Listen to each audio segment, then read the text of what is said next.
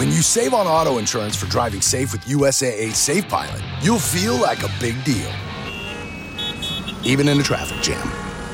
Save up to 30% with USAA Safe Pilot. Restrictions apply.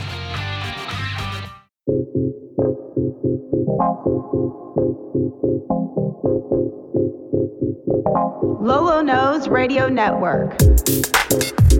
Network.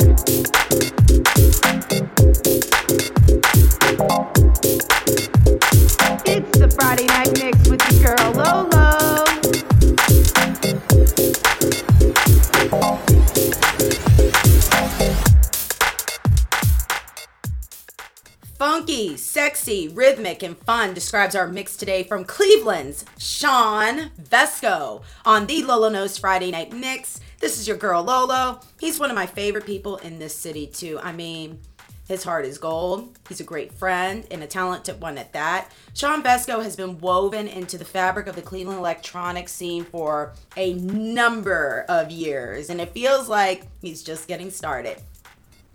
I had a play date with Shawn and his number one fan and love, Trey Lisha, a couple of weeks back, and what an experience that was. Playing with Shawn is fun, and I invite that experience anytime in the future, Shawn. So we shall make that happen soon. His music collection would make any DJ like myself salivate at the mouth, and it did. You will hear some of the gems in this mix. I love having Shawn play for this show, and I'm already looking forward to another mix next year, so stay tuned for that date couple of shows to see him play. November 2nd, Halloween festivities are continuing. He's playing at the Harbor Inn for the Weekenders Return into the Shadows Party.